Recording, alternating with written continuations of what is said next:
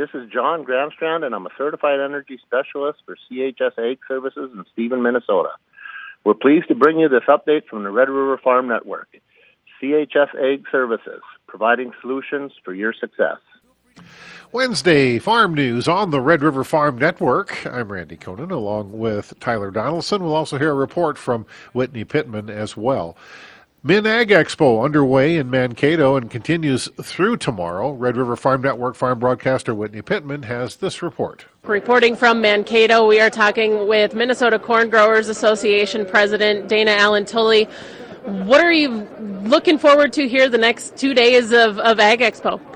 So we're really just looking forward to getting to hear from everybody, getting to hear from all of our growers, members, and get them help them come up to speed on what it is that Minnesota Corn Growers Association is doing for them. So, what are some of the, the main issues that you're hearing from, from growers and main concerns, things that they want to see happen in 2024 or continue to work on here from 2023? So, I think that one of the things that top of mind to us is um, the EPA ruling on um, nitrates, water nitrates. And so that's going to be one of our cornerstone issues coming into 2024 legislative session. Um, but on top of that, you know, we're looking at lower crop prices and some areas that have been affected by drought. And so I think as producers are looking to put in their next year's crop, we're being uh, astute with our dollars. Absolutely, and that's something, you know, input prices have, have continued to, to climb or at least kind of stayed steady here and, and prices have dropped a little bit in the last mm-hmm. year or so. Um, other things that you're looking forward to annual meeting of course tomorrow morning. Uh, what's on the docket for that? So our resolution session is truly grassroots and so we're excited to hear from our delegates and approve our um, approve our res- resolutions book for 2024, so we have direction from them. Looking forward to the discussion. And then we have, you know, some awards to give out, a president's and chairman's address, and really to hear from all of our delegates. And of course, a booth here on the trade show floor at MinAg Expo. Uh, want people to, to stop by and say hello, I'm sure. Absolutely. Uh, if you're not a member, talk to one of us. We'd be happy to sign you up or, or talk about um, reasons why it would be important to have your voice heard.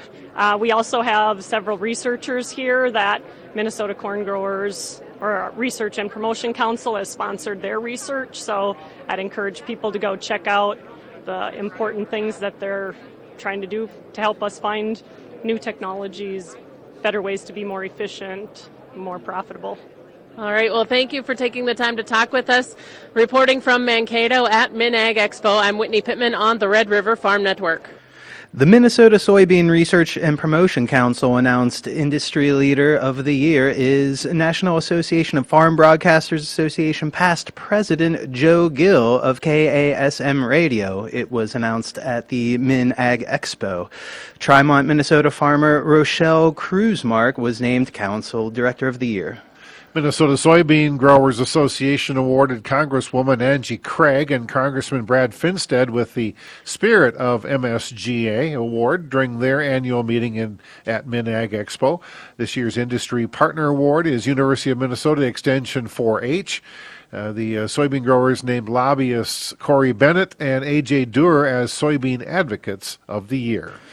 Kochia is the big topic leading discussions going into the spring, according to Agriculture and Agri-Food Canada weed research scientist Charles Geddes. The weed and its resistance to herbicides was a focal point at the Wild World of Weeds conference recently held in Fargo. Some of the some of the big takeaways, um, we're, we're starting to see a, new type of resistance showing up in kochia and we've been doing some research uh, in collaboration with, with colleagues from the North Dakota, North Dakota State University as well, uh, working on characterizing what we call group 14 resistance in kochia, um, or otherwise known as PPO inhibitors.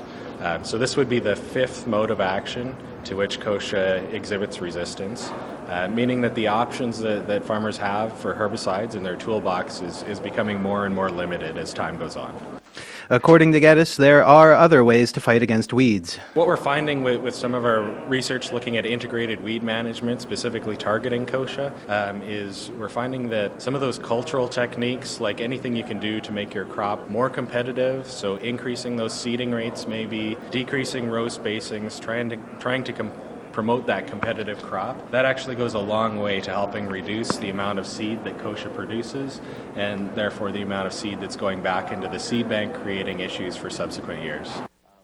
NDSU research professor Kirk Howatt says while weed, uh, resistance to weeds is a focus of his group's research, it's not the primary focus. Resistance has been a fairly large focal point for several years on a number of fronts. It, it is still kind of a secondary research area for most people, though, because we're still just primarily trying to address weed control, not only with herbicides, but with cultural practices and uh, in changing seeding rates or changing row spacings, helping trying to help the crop fight off the effects of the weeds. Because if we can have a really aggressive crop system, that limits the ability of the weeds to grow. And Howatt says uh, a good approach to weed control is a multifaceted one. We're trying to promote the idea of multiple multiple tines on the fork, basically. Uh, we, we have very limited situations where one post-emergent spray will kill the weeds. Uh, whether we use a pre-emergence herbicide to prevent seedling growth early on, and then we kill emerged weeds later in the in the season, or sometimes with two applications of post-emergence herbicides to make sure that we can eliminate weed growth when it's small and actually kill the weeds rather than just stunt them, gives us better advantage to to remove that weed pressure. Research published in the Weed Science Journal identifies a single major gene that controls metabolic resistance to the active ingredient in dual magnum and dual 2 magnum.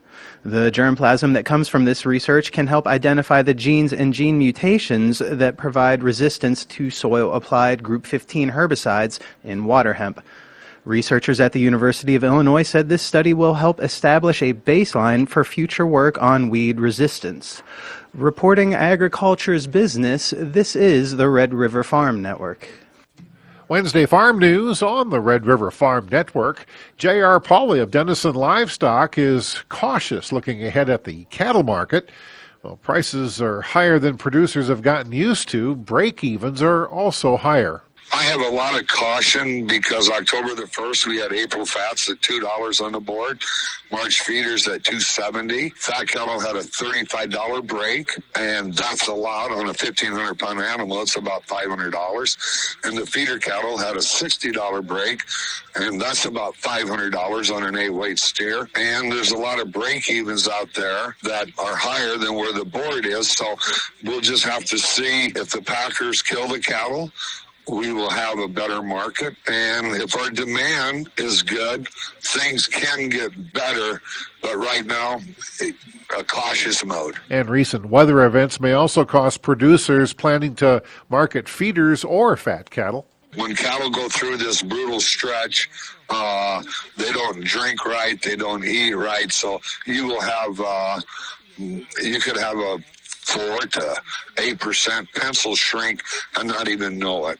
The NDSU Feedlot School is underway at the Carrington Research Extension Center. Extension livestock specialist Karl Hoppe took some time out of his schedule to share a preview of the upcoming topics. We have the feed, we have the cattle, we have the resources, we have the opportunity. Cattle feeding is something we have been doing in North Dakota and we can do even more of it. We have almost a million cattle in North Dakota. We could feed that many cattle in North Dakota, even beyond backgrounding, but even to finishing if we develop what we do. And that was the impetus for developing our NDSU Feedlot School. Of course, you talk about facility designs and equipment, we talk about budgets, talk about cattle feeding and the expenses that go into it. We talk a little bit about beef quality insurance and cattle financing, um, ration balancing, diseases, price outlook, manure management, even carcass quality and those things. A lot of different things are covered in our feedlot school, as well as a tour of a local large feed yard at the very end. Beef quality assurance will be a focus this year. If you're trying to sell fat cattle to any of our packers, you need to be feedlot uh, beef quality assured, as well as the trucker needs to be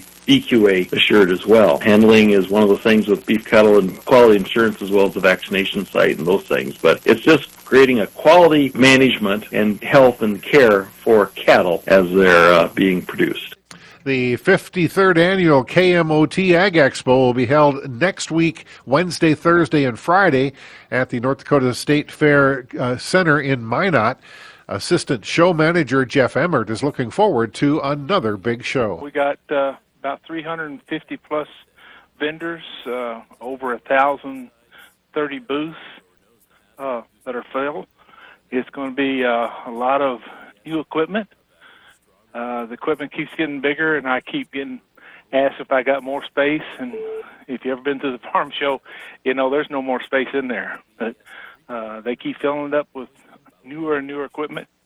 There are also uh, some educational seminars as well. We have some of the commodity groups that are coming. We'll be doing uh, holding seminars in the seminar room upstairs, as usual. We've also got our living ag classroom. Uh, this year we got over 700 students that'll be going through in two days, uh, learning about uh, getting food from the ground to the table, and basically it's a, just a kind of a good overview of our major employment of the state, which is farming.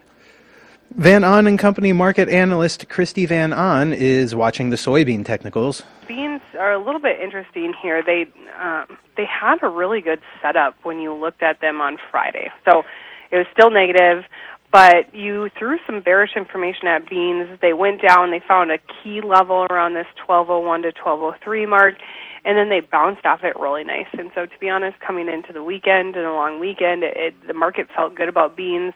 Tuesday at one point we're up 11 cents. Um, and now we find ourselves a bit off of the high from yesterday. The livestock market is consolidating. And that's not such a bad thing. Maybe waiting to see some numbers, see some cash trade, but live cattle on both the nearby and deferred contracts are hovering right at that VPOC um, and right at 1.2 standard deviations away from trend line. So this is all about the technicals when you look at this market right now, waiting for something else, right, to give it a reason to budge off of this line. When you look at feeder cattle, um, we're through the VPOC, through some key support or key resistance levels, and trying to make a little bit of a comeback. This is the Red River Farm Network. Good afternoon. Welcome to Inside Agriculture on the Red River Farm Network. Vive Crop Protection has received federal approval for a new fungicide for Cercospora leaf spot product, uh, protection in sugar beets. Northern Technical Sales agronomist David Reif is excited about the field trial results for Phobos FC. I personally visited our, our Cercospora leaf spot trials at North Dakota State and University of Minnesota. And really, what we saw when uh, in direct comparison to Proline was increased disease control. So you could like visually see reduced cercospora in the Phobos trials uh, compared to Proline. And at the end of the year, when we got the yield data back, we we saw improved uh, recoverable white sugar uh, because of the, the better disease control. Phobos has the same active ingredient found in Proline with addition of Vive's patented nanopolymers to optimize performance. Cercospora leaf spot was particularly bad in 2023 and is a good reminder that, that uh, we need continued support and help with that disease. And this is a, a, new tool for farmers to step up their game to control this disease, Cercospora leaf spot, and, and achieve better sugar yields at the end of the day. And Vive plans to use this same technology as an in furrow corn product in 2025 to control stalk and root rots. Precision Planting has unveiled its new product introductions, including the Cornerstone Planting System. This system comes fully built with everything but the planter bar and is integrated with Precision Planting's technology. It is being beta tested and should be commercially available in 2025. The Panorama system to manage maps and agronomic data is available now, along with a suite of soil sampling and an analysis tool called the Radicle Agronomics Platform. The Precision Planting Winter Conference is taking place this week across the country. Checking markets before we leave you this noon hour. We've got wheat Minneapolis eight to nine lower. Chicago wheat's a penny higher on the March. Kansas City March is down seven and a quarter. Uh, March corn down a penny and a half at 442. July down two cents at 462. March soybeans down 20 and three quarter cents, 1206 and a quarter. May soybeans down 19 and a half at 1219. March meals down 1290 a ton. Bean oil 24 points higher. March canola in Winnipeg down a dollar and 60 cents a metric ton, 628.20 Canadian. February live cattle 20 cents higher now 173.32. April's up 72 cents at 175.90. January feeder cattle 90 cents higher at 228.45. March feeders a dollar 5 higher at 229.87. February lean hogs 67 higher at 71.45. Thanks for joining us. Have a great afternoon. This is the Red River Farm Network.